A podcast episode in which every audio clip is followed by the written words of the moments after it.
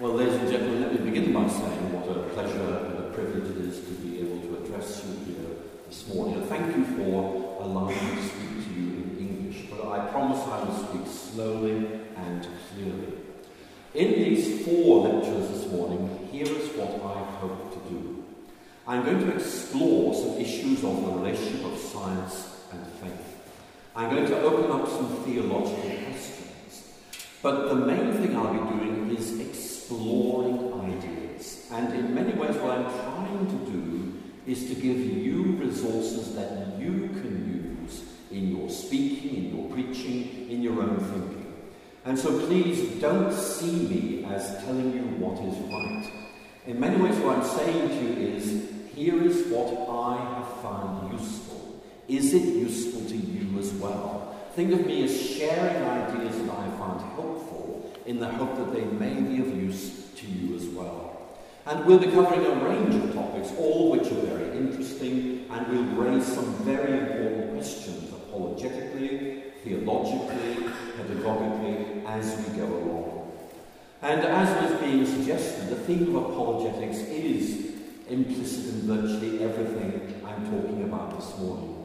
And it might be good just to map out how we might understand that word apologetics.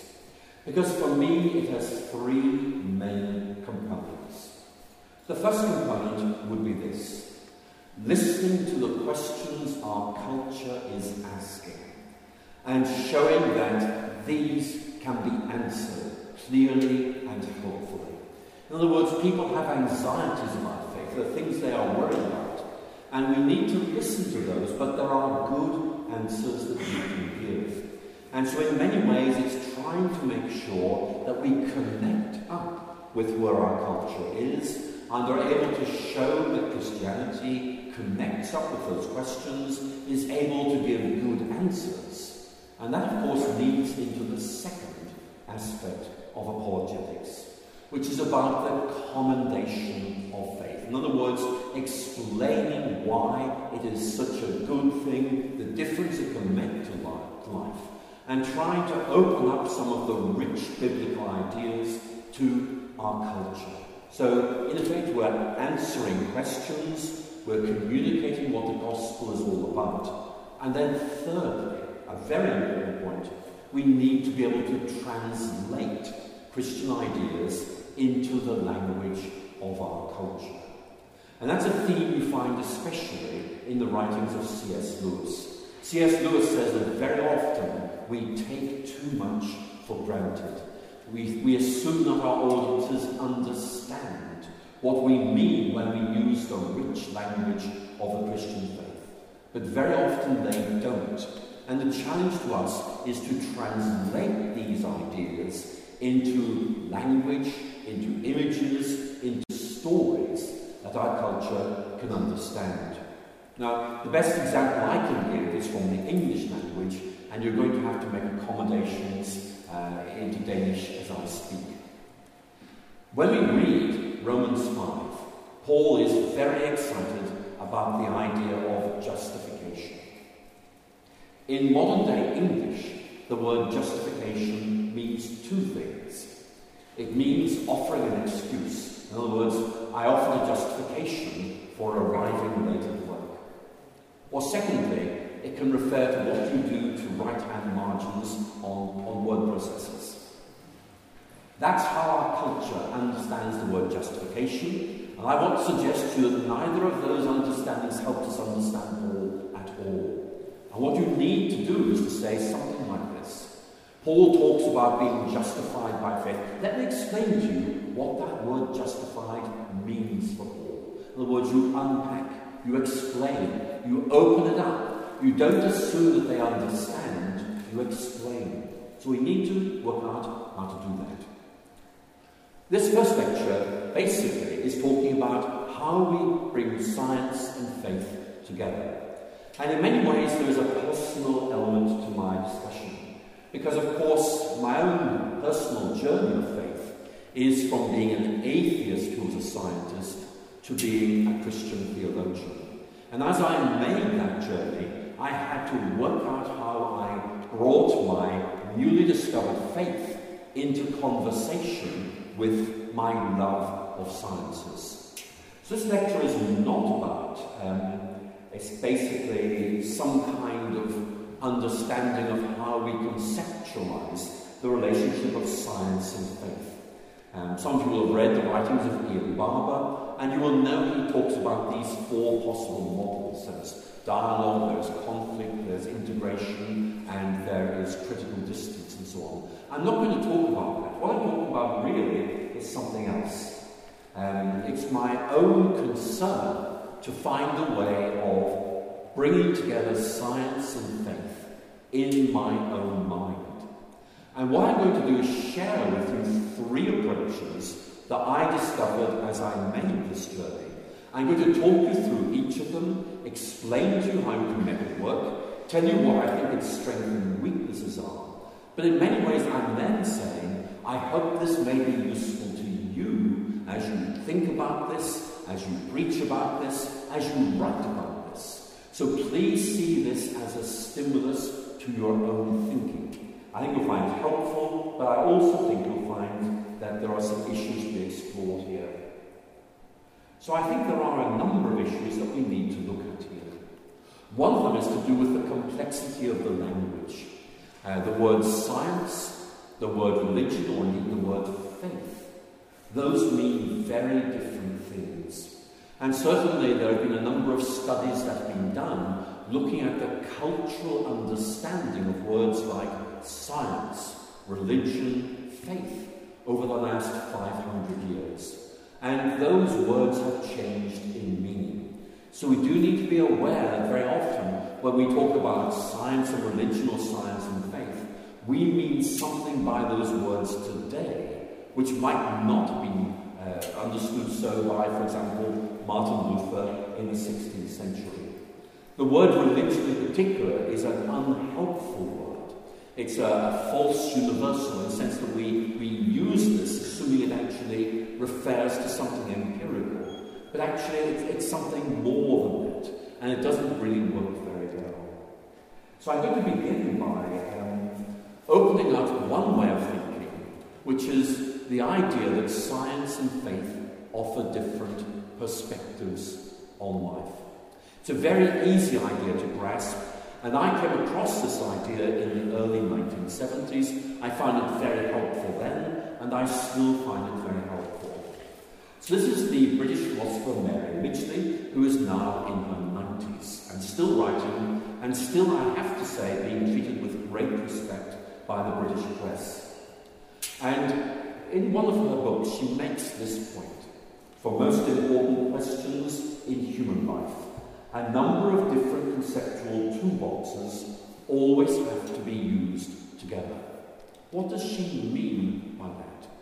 What she is saying is that for something very, very simple, like, for example, establishing the chemical composition of water, you can just use one conceptual toolbox. But when it comes to complicated things like what is the meaning of life? What is distinctive about human nature? You're going to need more than one of those. And one of Midgley's points is that our culture is intrinsically reductionist. What she means by that is that people tend to say it's just this and nothing more. And one of the points that Midgley makes is that we need to show that one approach is not good enough. There is more that needs to be said. And I'll explore some more of my ideas in a moment. The point that uh, I want to make is that we really do need conceptual frameworks to help us to cope with complex realities. So the three approaches I'm going to be using are perspectives, levels, and narratives. And what I'm going to do is explain what I mean by each of those and show how they help you do two things. First of all, they help you preach, they help you think, they help you write. Not simply about the relationship between science and faith, but other things as well. And above all, they help you critique the view that we sometimes call scientism. Scientism is the idea that science and science alone can answer all of humanity's fundamental questions. So this is a very useful tool for developing your own ideas and also critiquing people like Richard Dawkins. So, let us look at Charles Coulson. Um, I introduced him last night. I'm going to talk about him more now. Uh, for some of you here today who know a lot about American religious history, uh, you'll think of a different Charles Colson. Uh, Colson you'll think of was Richard Nixon's uh, hatchet man who got involved in Watergate and was sent to prison, and while in prison, read C.S. Lewis, discovered faith, and went on to have an incredibly significant Christian ministry, especially in prisons, for the rest of his life. Uh, the Charles Coulson I'm talking about is Oxford's first professor of theoretical chemistry. And I will tell you this, this will amuse you, that uh, in Oxford about two years ago, to mark C.S. Uh, Charles Coulson's anniversary, um, I gave a lecture on the religious ideas of Charles Coulson. And we had a much larger audience than we expected. And most of them were American.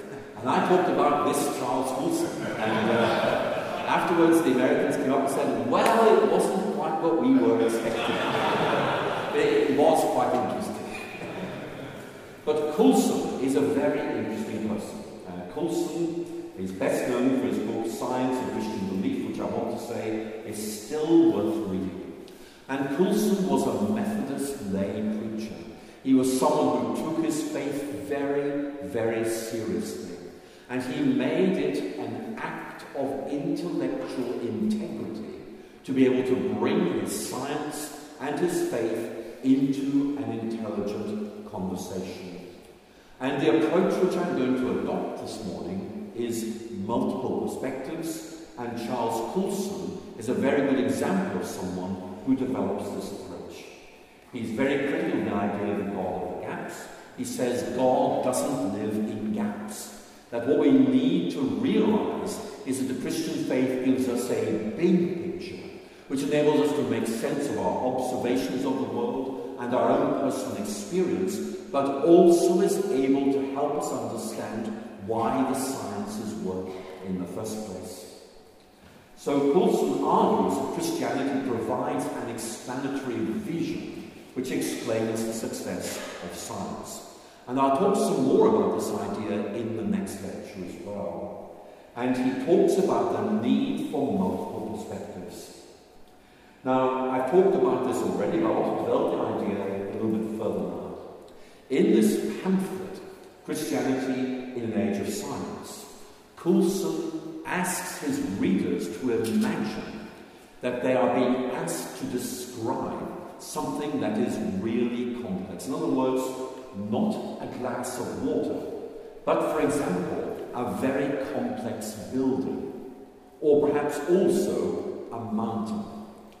And Coulson's basic point is this if you give an account of something seen only from one perspective, that is true insofar as it goes, but it is not inadequate. It's not wrong it's just utterly incomplete. And in order to do justice to something that is complex, for example, human life, you need to have a way of bringing these multiple perspectives together. For Coulson, science offers one perspective and faith offers another. Each of them fills in something of the big picture, but science in particular can only fill in part of it. Now, Coulson was a mountaineer. He, um, as a younger man, he was a lecturer in chemistry at the University of Dundee, and that meant he was up in Scotland, and he and his wife loved climbing Scottish mountains. And their favourite, of course, was Ben Nevis. Uh, ben Nevis there, very nice picture. Uh, normally, Ben Nevis is covered in rain, but on this day, the photographer got a very good way. And there's a map of the area around Ben Nevis. And what I want you to notice is that if you approach Ben Nevis from different directions, the topography is completely different. And what uh, the point that Coulson is making is look, this is just one mountain, but it is very complex. The way it looks is very different when seen from different angles. And Coulson's point is that we have to find a way of enabling somebody who does not know this mountain to appreciate its beauty and its complexity. And for Coulson, that means, you say, seen from this way, it looks like this. Seen from this way, it looks like this. Seen from this way, it looks like this. And you put all of these together, and you get a totalized account of Ben Nevis. Now you can see immediately how that is helpful and it can be applied to, for example, life. You're saying there are many perspectives on life or the universe. Here is what the scientist would say. Now we need to listen to that very carefully. But that is only part of the picture. We also need to know what it looks like from the perspective of faith. And Coulson is basically saying that there is a danger that you offer only one perspective and say that is all that can be said. And he's saying that's not right. A partial knowledge, he says, can be supplemented by sharing with others in the descriptions which they give us. In other words, you say, here is a scientist's perspective. Let's value respect that. But it is not the full picture. There is more that needs to be said. If you like to describe something complex like life or our universe, you need a palette with many colours. And it is very tempting simply just to use one of these. And Coulson then says, it is very tempting to say, let's keep this simple and only have one perspective. But that, he says, is utterly inadequate. It leaves out so much. It is impoverished. It's shallow. It's simplistic. We need a richer understanding. He writes, it's only the man who cannot or will not look at it from more than one viewpoint who claims an exclusive authority for his own position. Now, I think you can see there the beginnings of a critique of scientism. Someone like Richard Dawkins would say, I'm a scientist, here's how I see this, and that is the only valid perspective on the universe or life. And Coulson will say it's not. It may be part of the picture, but it's nothing more than that. So let's go back to Mary Midgley. Midgley asks us to think of multiple maps of reality, realizing that none of these is good enough on its own. And she gives us an analogy which I've always found very helpful, which is to think of a large aquarium. This is her example. If you are preaching or thinking about this, I suggest you try and find a better example. This example that she gives, which is helpful insofar as it goes. Imagine that you're at a, uh, sort of aquarium, vast glass tank water, lots of sea creatures, fish, animals, plants, and you try and describe what you see. Here's the point she makes. We cannot see it as a whole from above. So we peer in at it through a number of small windows. We can eventually make quite a lot of sense out of that if we patiently put together the data from different. But if we insist that our own window is the only one worth looking through, we shall not get very far. Now, the good thing about a helpful analogy is that it does a lot of the heavy lifting for you. In other words, a good analogy immediately lets you see the point of issue. And what Midgley is saying is if you're looking at something that is really complicated, then simply one angle of approach, one little window is not good enough. We need lots of these. And people find that very easy to understand. So I would certainly suggest that's helpful. What does this approach say about scientism? Now, let me just remind you what scientism is. Scientism will say only science can answer our deepest questions. And Mary Midgley is very critical of this viewpoint. She says scientism's mistake does not lie in overpraising one form of knowledge, but in cutting that off, form off from the rest of thought, in treating it as a victor who has put all the rest out of business. This, she says, treats one perspective as the only valid perspective. And you can think of lots of examples. Here's one we'll look at more in more detail in the next lecture. This is Francis Crick, who won the Nobel Prize back in the 1950s for discovering the physical structure of DNA. This is a very reductionist account of human nature. You, your joys and sorrows, your memories and your ambitions, your sense of personal identity and free will are in fact no more than the behaviour of a vast assembly of nerve cells and their associated molecules. You're nothing but a pack of neurons. It's a classic example of a scientist saying, My science tells you the right answer, this is it. There is no other answer that is available. And you can see immediately that this is clearly something he thinks is a total account of human nature, but for everyone else, it's just a neurological perspective on human nature being presented as if it were the only valid perspective or a total account human nature. So that, I think, is a very important approach. So, multiple perspectives. Um, we see science and faith as representing different approaches to reality, offering different angles of view, each with a language appropriate to that angle. And these multiple perspectives build up to give a deeper picture. And that's very helpful. And I discovered this approach back in the early 1970s, and for about 25 years I was very happy to work with this. I think it's good, but it's not good enough. So I'm going to move on now and talk about multiple perspectives.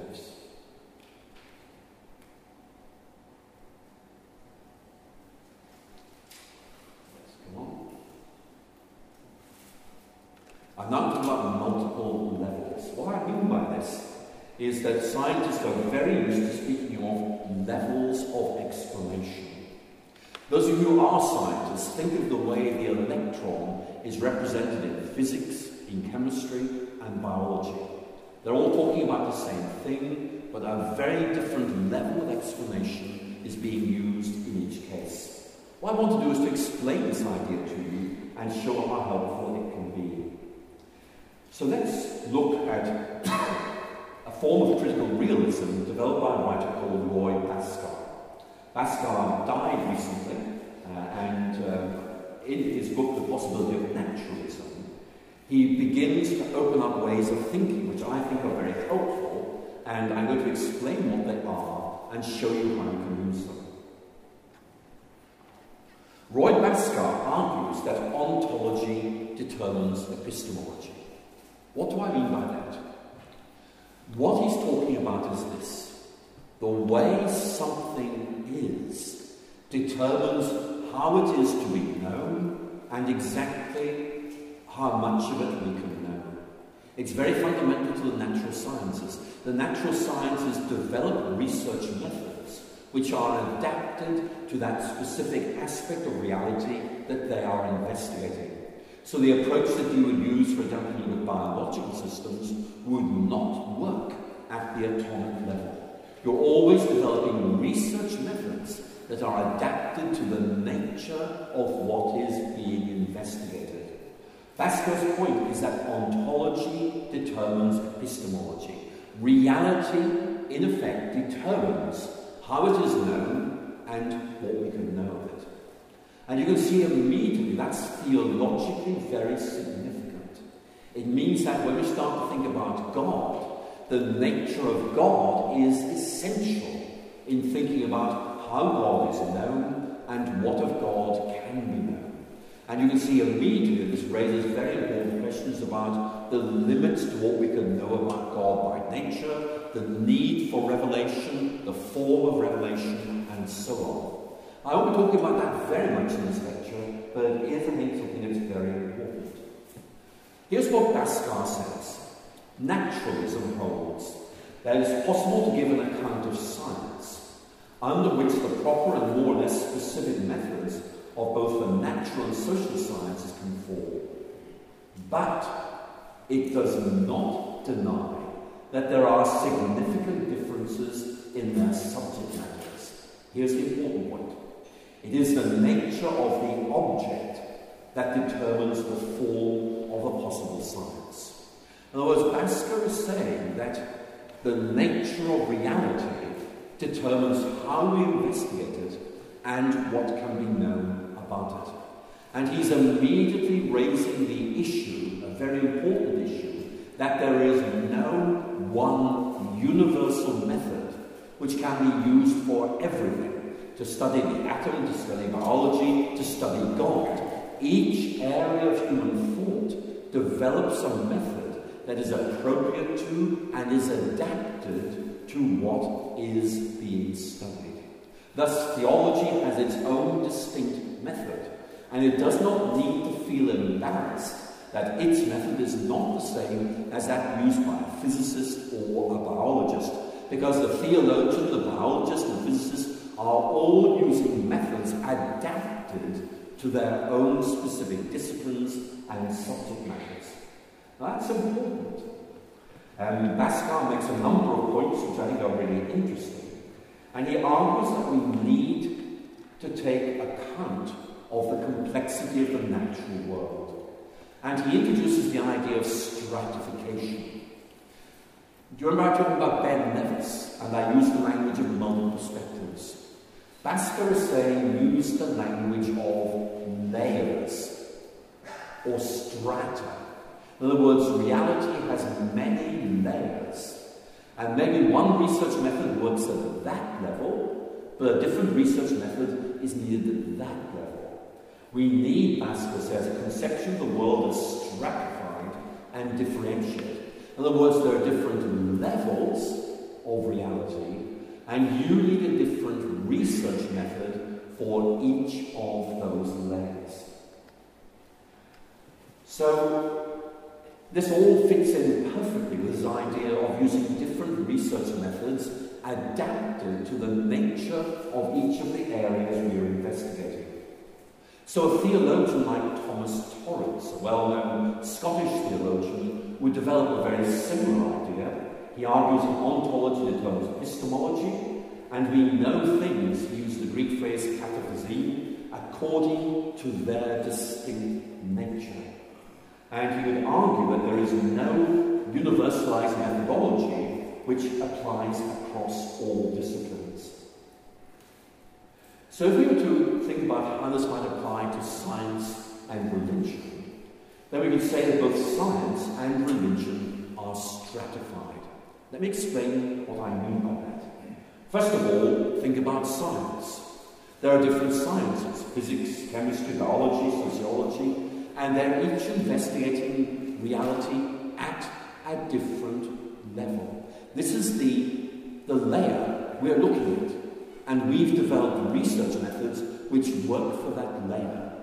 The theologian does the same thing and shouldn't feel in the least embarrassed that her research method isn't the same as what a physicist might use. But think also of religion. Because religion is about more than just ideas. It's about symbols, rituals, practices, language, values, as well as beliefs. In other words, it has multiple levels. And so an anthropologist might say, well, I want to look at religious rituals. And very often you'll find people doing that, taking that level of religion and detaching from its basis, for example, in, in, in God, in the transcendent. And it helps us to understand how religion's complexity means that very often it's looked at only at one layer and leaving so much out. So that I think is an important point to make. Let me now give you an analogy to try and help you understand what is quite a difficult point. I'm going to ask you this question. What does it mean to think of illness or disability? I'm going to introduce you to the ideas developed by the World Health Organization, um, and it's called the ICIDH2 taxonomy. You probably won't have heard of this, but it is useful, it is interesting. ICIDH, International Classification of Impairments, Disabilities, and handicaps. And basically, it's asking what do we mean when we talk about disability or illness? And the point they make is that this is a stratified notion. So let me explain what they mean. There are four levels. First of all, there's the pathological level, where there's a, an abnormality in the structure or the function of an organ or an organ system. So, in other words, this is the pathological level. This causes impairment, which means we're talking about abnormalities or changes in the structure or function of the whole body. In other words, we're moving from an individual pathology to a change in the way which an individual functions. And of course, you will see immediately that that leads on to a third level, which is how, what that individual is able to do. If you are a pathology, it means that there are certain things that you used to be able to do which now you cannot do, which leads, of course, to a change in social interaction. You no longer participate in society in the same way. What the World Health Organization is saying is that we have to have all of these four levels in our understanding of what we mean by illness or disability. If we don't, we don't do justice to it. Now you can see immediately the first two of these are typically investigated using medical models, but the second two are much more to do with social sciences and the way in which individuals engage with society. So let's look at this. How would we investigate an illness Bhaskar says the nature of objects determines their cognitive possibilities for us. So we cannot use the same research methods for each level of reality. In other words, ontology determines epistemology. So let's look at this. Supposing you have a brain tumour. So at the pathological level, this clearly means there is a change in one of your organs. This leads to an impairment. In other words, there are certain things you used to be able to do which now you can't. So it changes your activity and may also change your participation in society. So, for example, if you develop a brain tumour, you may not be able to do certain things you used to be able to do, and that may mean changes in employment. The point being made is that pathology affects at different levels. But you can't use the same research method for each level. Just stay with it. How would you investigate a brain tumour? Well, I would suggest you use positron emission tomography. How would you then investigate impairment to cognitive function resulting from brain tumour? Well, PET, positive, positron emission tomography, won't help you at all. You have to use something else like um, the WAIS test, and something which measures cognition. How, does, how do you measure somebody's activity? How do you measure someone's participation? The answer is you can do this, but positron emission tomography won't do the job. I can begin to see the point I am making. A research method that works perfectly well at one level does not give you any meaningful results at another. So let's just keep going. What does this tell us about scientism? Well, Bhaskar argues that scientism denies in the methods appropriate to studying social and natural objects. The point he's making here is that uh, scientism is simply say one research method, that of natural sciences, does everything. But I think that there's a very important point here, which is that if you limit yourself to one research method, which was developed to investigate one level of reality, it will simply be blind to everything else. So here is a ridiculous example. But nevertheless, will help you appreciate the point I'm going to make. Suppose I were to argue like this. Suppose I were to argue that um, positron emission tomography works perfectly well in investigating brain tumors. So let's use that method for everything. When you start looking at how people integrate with society, it gives you no result whatsoever. If you were extremely silly, you would therefore say, because this research method doesn't show anything up in that area, there is nothing to be seen. But the real answer is this research method was developed for something else, and it simply doesn't work at this different level. What about the meaning of life? As I'll show you in later lectures, someone like Richard Dawkins will say, well, science, science in effect shows there is no meaning to life. What he means by that is scientific research methods are unable to identify what the meaning of life is. And Dawkins would then add, because science is the only valid research method, that means there is no meaning in life. You may remember that very famous quote of his in the book River Out of Eden. The universe, we observe, has precisely the properties we would expect. If there is a bottom, no, no purpose, no meaning, no good, no evil, nothing but blind, pitiless indifference. But that's simply Dawkins saying that his research method is unable to disclose meaning. But that's a comment on the limits of his research method. It's a comment on him using a method developed for one thing for something else for which it was not designed, and unsurprisingly, it's unable to disclose meaning. So I think this approach is helpful in many ways. And certainly I've used Bhaskar in a number of books, and if you want to look those, you will see them develop very helpfully there. But before I go on to talk about multiple narratives, I think some of you will say, well, this is quite interesting, but it is quite difficult to communicate it.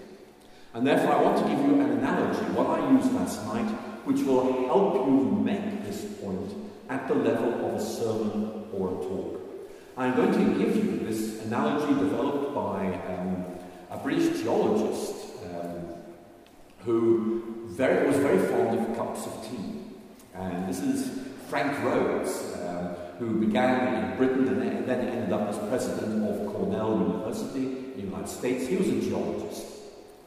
And he asked us to imagine that you take a kettle and you put it on a gas ring and you turn it on and the kettle begins to boil. And the question he wants us to answer is this Why is the kettle boiling? Here's the first answer he gives because the chemical energy in the gas is being converted into heat by the process of combustion. And that raises the temperature of water to boiling point, and that is why the kettle is boiling. The key explanation is the conversion of chemical energy into. But he would then say, there's another explanation. I wanted to make myself a cup of tea. And the point he's making, these are different levels of explanation, but they are both true. It's not that the first explanation makes the second redundant. It's not that the second explanation makes the first unnecessary. They are both part of the overall explanation of the way things are. Or again, um, what should I do with my hand, okay? What I'm doing is I'm pointing. And you could say, why is he doing that?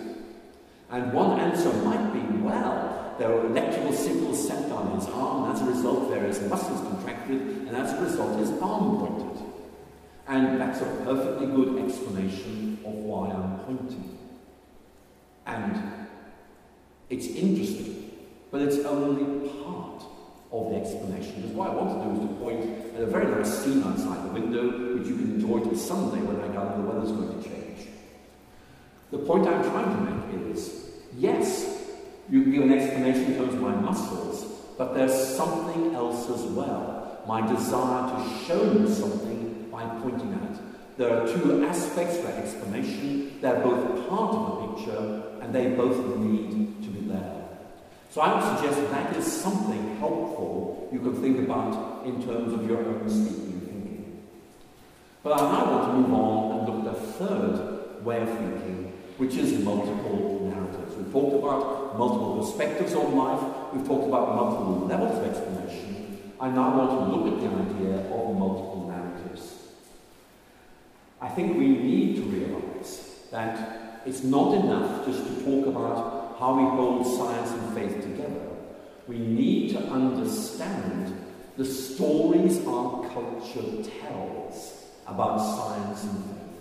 Because in many ways, the conversations that we have with people about science and faith are very often shaped by historical memories or the kind of narratives that they hear on television, on radio, or read about in the media. That's why I want to talk to you about multiple narratives. So let me begin to open this up. This, these are two anthropologists talking about the importance of stories, narratives.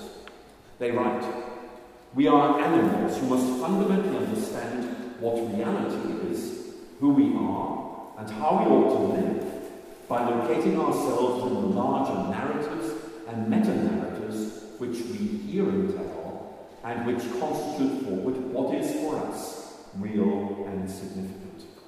Now, I'll leave this quote on the screen. What these anthropologists are saying is, as a matter of observation, stories are really important in understanding meaning, in passing on memories, in helping us to understand who we are. I would suggest to you this empirical observation it's an observation, is really helpful to us. Because when you read the New Testament parables, you begin to realize how powerful stories are. Do you remember in Luke's Gospel, someone comes up to Jesus and says, Who is my neighbor? And Jesus' response is not to give a precise definition of what a neighbor is, but to tell a story the parable of the Good Samaritan, which helps us think through that question of what a neighbour is. And one of the points I'm going to make to you is that in terms of your preaching, in terms of your public engagement and communication, you need to appreciate the importance of stories.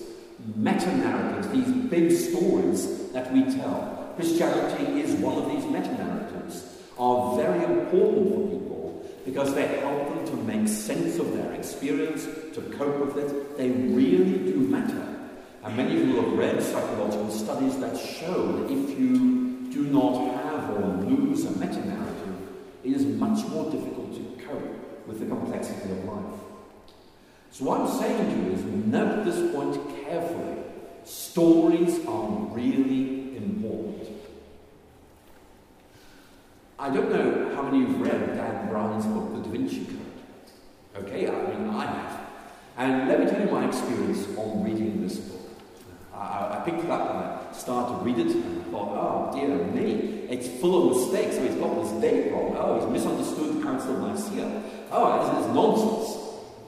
But then, because the story was being so well told, I thought, I'll just see what happens next. Like, fun day. Kept going. Oh dear, more mistakes. Oh dear. I, I just keep going, you know, because the, the, what you will realize is that a well told story captures the imagination. Now, I think we can think about that because one of the things I want to suggest to you is that if you've read Christian responses to Dan Brown's Da Vinci Code, they tend to be, well, page 63, he gets a date wrong. Page 67, he, gets, he spells this word wrong, something like that. You know? And they are very dull. They do not have the capacity to engage the imagination that you find with Dan Brown. Maybe that's why people like C.S. Lewis are such effective apologists, because they are so good at using words and telling stories. So it's a very important point here. But that's not really the point I'm going to make. What I'm going to do is look with you at a book by Christian Smith, a, an American sociologist called Moral Believing Animals, which came out about 89 years ago. And in this, he looks at how people use stories to make sense of things. And obviously, he comes very quickly to the conclusion that these stories are very, very important. But he also makes the point, again, as a matter of observation, that people tend to use multiple narratives to make sense of things. In other words, it's not just one story that they will relate to, it may be several. And the point that um, Christian Smith is making is that the Christian story is one of these. Very, very important. But there will be others alongside that. There may be a political narrative or an economic narrative which engages with and interacts with our Christian narrative. So Smith, I think, is saying that we do use these narratives in making sense of things. And for most people, they use multiple narratives. Now, if Christian Smith is right, and I think he may be, one of the things you need to think about is how you use stories in your preaching, in your thinking, in your writing, to help people think about questions of meaning, to do apologetics, to connect up with our wider culture. It's a very interesting point. But here is the question I really want to ask. Given the importance of these narratives, what narratives do we use to locate science and religion or science and faith within our culture or our personal system of meaning and value? And of course, you will know that one narrative is dominant in Western culture, and it's what we sometimes call the warfare narrative or the conflict narrative. In other words, science and faith are in permanent conflict. And certainly in England, that is the default position. But historians will tell you this is a recent development. It was not there until about 1890. So actually really is quite a recent arrival on the scene. And in many ways, the new atheism, people like Richard Dawkins and Christopher Hitchens have made this narrative normative. In other words, the whole worldview of the new atheism depends on the plausibility of this narrative. If this narrative is shown to be wrong, then the new atheism, unfortunately, finds itself in a very difficult position. So the question I want to ask of you is this. You know, what can we do to um, engage this? I think there are two things I wanted to suggest to you. Number one, you need to critique this narrative. You need to say this is a recent development which historians have shown is unhelpful in clarifying the relationship of science and faith, and anyway only applies to a limited number of people, like Richard Dawkins. So you could counter this at the level of history. But I guess for many of you, there's a deeper question going on here, and it's this. When I am speaking in my congregation, when I'm speaking to the public about this, how can I challenge this narrative? I'm going to talk to you about some research which opens up a very interesting possibility. This is research which suggests that it's not so much historical analysis that persuades people as a single case study. What do I mean by that? I mean somebody who has integrated their faith and their life and can simply stand up and say, I'm a scientist, I'm also a Christian. Let me tell you about how I hold my faith and my science together and why I find this so exciting and satisfactory. Now, some of you here this morning could do this yourself. But I want to suggest to you that if you can't, you find somebody in your congregation who could do this. Because it will be very powerful and very effective. Why? Because you're talking about somebody telling their story, their personal narrative. And in effect, the way people will reason is this well, he's done this. I think I could do the same. You need someone to act as a role model, an exemplar, who can in effect encourage other people to do the same thing. That's my first point. The second point is this. One of C.S. Lewis's constant points is this. When challenging a story, the best way is not to critique the other person's story, but to tell a better story. Lewis discovered this during the 1930s. He was very, very angry with H.G. Wells' science fiction, which he felt propagated a very naive view of human nature. But rather than critique H.G. Wells' view of human nature, he decided to write some science fiction novels, which in effect gave a much more realistic account of human nature. And Lewis's so-called science fiction trilogy, Out of the Silent Planet, Perelandra, That Hideous Strength, actually are taken very seriously by a lot of people. How can we tell a better story about the relation of science and faith? What we need to do is take control of the narrative. In other words, not simply passively accept our culture's narrative, but say, well, you know, I know that's what our culture thinks, but actually, historically, it's very, very weak. And anyway, there are so many people who tell a different story, which is that of science and faith coming together to enrich their vision of reality. I could tell that story, or here is my friend or my congregation member, and they could tell you that story very effectively. Now, there's a lot more that I could say on this topic, but I wanted to keep to time. And so I'm going to end there simply by saying I've been sharing with you three approaches. I've tried to indicate what they are, why I think they're interesting, but I also want to say to you there are lots of things you can do with these. They're the building blocks for preaching, for public engagement, and I hope you'll find them helpful. Now we're going to take a break now of 10 minutes.